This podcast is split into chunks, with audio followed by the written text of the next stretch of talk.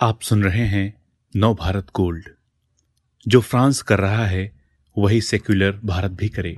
France धार्मिक चरमपंथ का मुकाबला पक्के सेक्युलरिज्म से कर रहा है। वहाँ जो हो रहा है, उससे कुछ अहम सबक लिए जाने चाहिए।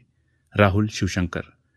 आज फ्रांस जिन विचारों की ज़मीन पर खड़ा है, उन्हें पुनर्जागरण काल के योद्धाओं ने अपने खून से सींचा है। वो एक बड़े सामाजिक बदलाव के दूत थे जिनकी जान ले ली गई।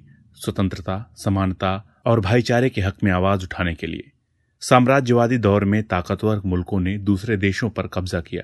तमाम अत्याचार किए। उनकी माफ़ी नहीं हो सकती। उस दौर को छोड़ दें तो फ्रांस हमेशा ही सेक्युलर विचारों की पैरोकारी बढ़ चढ़कर करता रहा।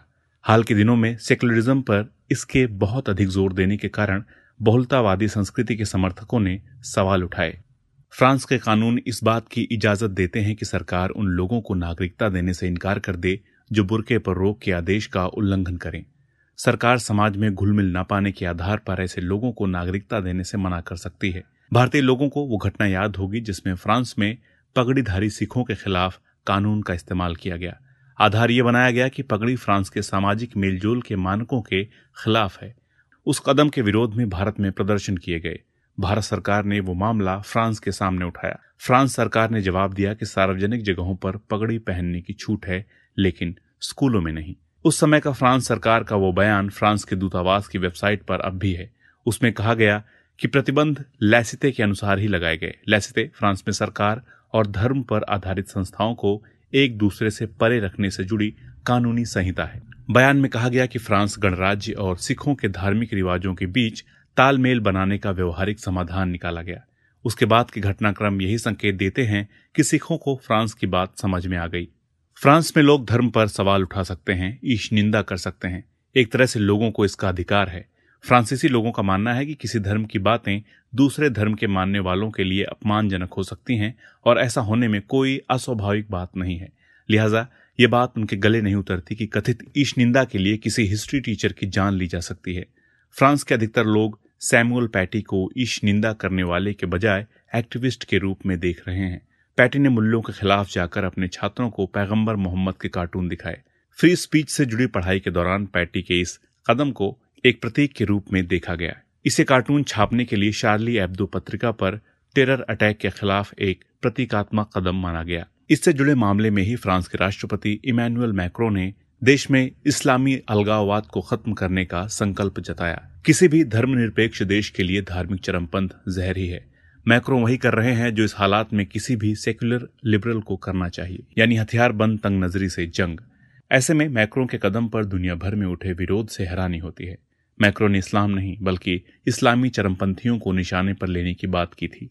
कई देशों में मुसलमानों ने सड़कों पर उतरकर विरोध प्रदर्शन किए और आरोप लगाया कि मैक्रो इस्लामोफोबिया से ग्रस्त हैं। मलेशिया के पूर्व प्रधानमंत्री महातिर मोहम्मद ने तो अपील कर डाली कि अतीत में हुए नरसंहारों के लिए मुसलमान फ्रांस के लाखों लोगों का कत्ल करे। चिंता की बात यह है कि महातिर का कई लोगों ने समर्थन किया।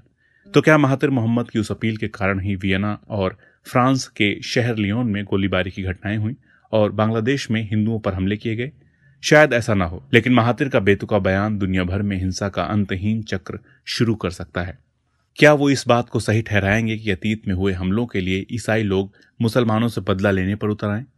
महातिर मोहम्मद और उनके ट्वीट लाइक करने वाले लोग मानवाधिकारों की अपनी लचर समझ का नमूना पेश कर रहे हैं। जीवन, स्वतंत्रता और अभिव्यक्ति की आज़ादी की रक्षा करना कायदे कानून पर चलने वाले किसी भी समाज की नैतिक और कानूनी ज़िम्मेदारी होती है। इसे इस्लामोफोबिया नहीं कहा जा सकता। जिन्हें ये बात समझ में नहीं आ रही है, वे दूसरे पक्ष की कट्टरता और धर्मांधता का समर्थन कर रहे हैं। मोदी सरकार ने मैक्रो का समर्थन कर ठीक काम किया। भारत में विपक्ष और मुस्लिम समूहों के कई लोग मोदी की आलोचना कर रहे हैं।